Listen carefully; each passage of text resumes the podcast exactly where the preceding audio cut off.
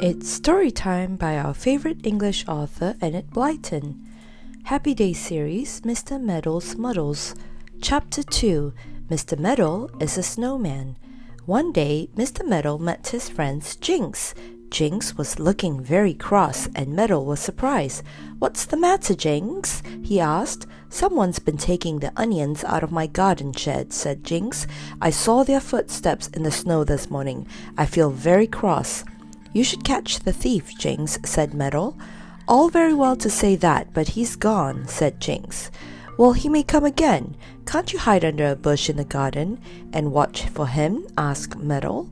What? Sit out there in the cold every frosty night and have some snow fall down my neck and the frost biting my fingers and toes? Don't be silly, Meddle, said Jinx and he went off with his nose in the air. Meddle stared after him. He didn't like to be called silly. Oh, all right, Jinx, if you're so high and mighty, I won't try to help you, said Meddle, and he marched off too. But on the way home, a perfectly marvelous idea hopped into his head. He stopped and thought about it.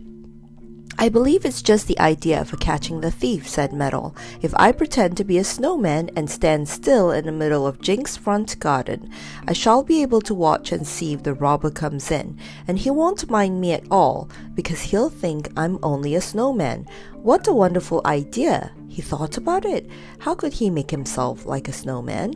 He didn't think it would be very pleasant to cover himself with snow on such a cold night. No, he wouldn't have snow. I could wear my big, new white mackintosh cape, thought Meddle suddenly. Of course, it would make me look like a snowman. What a splendid idea! And I could rub flour all over my face and make it white, and wear my own hat. Snowmen always wear hats. They have sticks too, so I can take any stick I can take my stick to hit the robber with. Meddle felt very excited. He rushed home and got out his mackintosh. It covered him almost to the ground so it would do very well. How pleased Jinx will be when I catch the robber for him, thought Meddle. He'll be sorry he marched off with his nose in the air. That night, Meddle crept down the road with his mackintosh cape rolled up under his arm and his face white with flour. He didn't mean to put the mackintosh on until he came to Jinx's garden.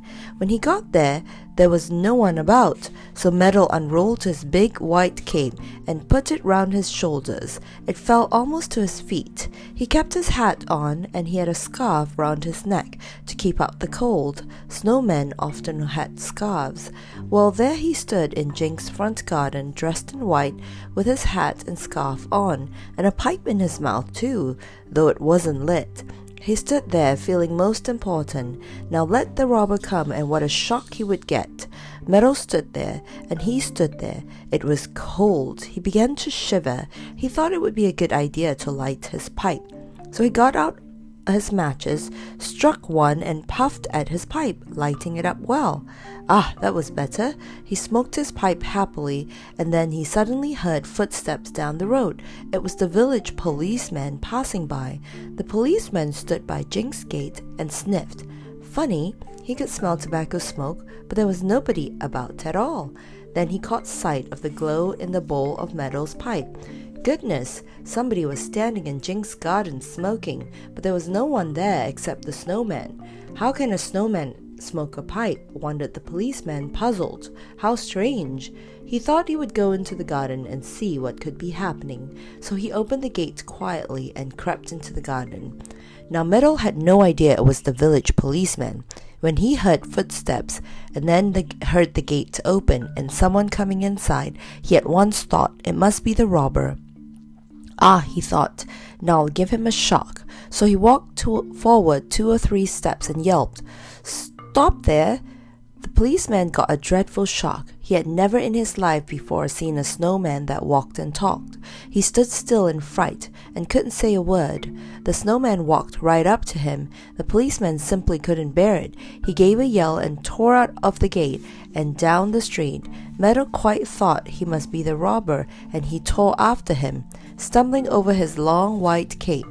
Help! The snowman's after me! The snowman's after me! yelled the frightened policeman. People came running out of their houses to see what was happening, and when they saw the snowman rushing after the policeman, they were so frightened that they ran away too. And soon Meddle found himself chasing quite a crowd of people. He began to enjoy himself. It was fun to make so many people run. Stop, stop, he yelled.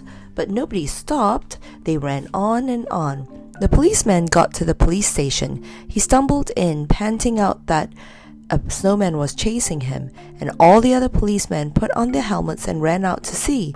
They were just in time to see the frightened people rushing past, and there was the snowman galloping after them. One policeman put out his foot as Meddle thundered past. Meddle tripped and fell over, rolling along the pavement. He was very angry. How dare you trip me up? he yelled. I was after the robber, now he's escaped. The policeman dragged Meddle into the police station. The frightened policeman who had run away was most astonished to see him. So you weren't a snowman after all, he said. You were dressed up in that white cape. Well, Mr. Meddle, and what were you doing in Mr. Jinx' garden? I should like to know. I suppose you weren't looking for his onions by any chance. How dare you say that, cried Meddle. I was watching for the thief, and I thought you were the thief. That's why I chased you. Well, Mr. Meddle, Please don't go about pretending to be a snowman any more, said the head policeman. You've caused enough trouble for one night meddling like this. Anyway, Mr. Jinx has locked up his shed and taken the key so nobody can steal his onions again. You needn't bother yourself with the robber either. We caught him this evening stealing someone somebody's leeks. Well, really, so all my trouble was for nothing, said Meddle indignantly, and I've torn my white cape and somebody's trodden on my hat, all for nothing. It's too bad. It's your own fault, said the policeman. You shouldn't meddle. Ho! said Meddle haughtily, and off he went home, sticking his nose high in the air. He'll never learn, will he?